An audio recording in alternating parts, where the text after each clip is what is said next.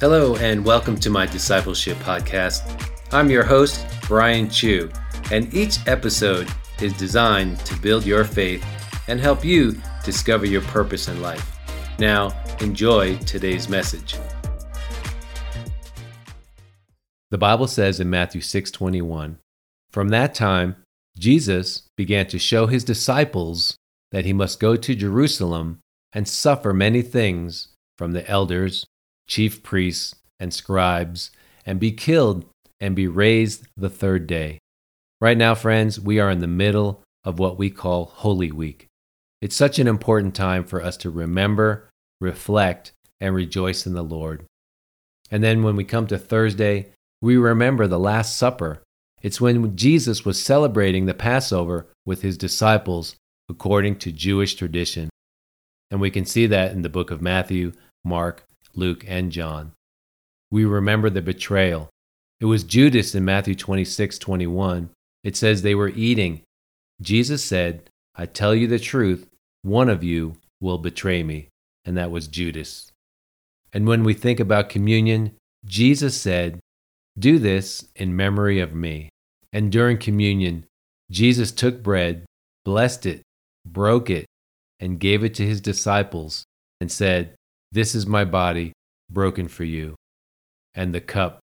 Jesus took the cup and gave thanks and gave it to them and said, This is my blood shed for you for the forgiveness of your sins. And then we come to Friday, which is called Good Friday. And it's so ironic because it's the crucifixion, death, and burial of Jesus. But in the Old English, the word good actually means holy so we actually can call this Holy Friday. And we know that God is good. He proves that he is good. John 3:16 says, "For God so loved the world that he gave his only begotten son, that whoever believes in him should not perish, but have everlasting life." God is good. He's generous, a giving God. He gave his son Jesus, sacrificing his life for us. But the good news is that if we believe in him, obey him, we will have eternal life with him forever. And then finally, praise God, on Sunday, Resurrection Day, or Easter, we celebrate our risen Lord. You see, Jesus, he defeated the enemy. He sacrificed his life for us, but he rose from the dead.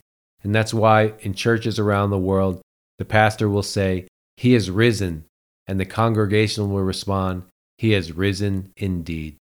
So let's take some time this week to remember, reflect, and rejoice in the Lord. And whatever your situation is, maybe you don't know Jesus, maybe you're not as close as you should be. I pray that this week that the resurrection power that raised Jesus from the dead would live inside of you. Happy Easter, happy Resurrection Day. God bless you.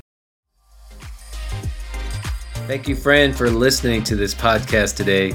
You can visit my website and send me your prayer request and feedback. And also to get more discipleship resources, visit www.nowhope.org. Until next time, I pray that you will stand strong in your faith. Have a great day.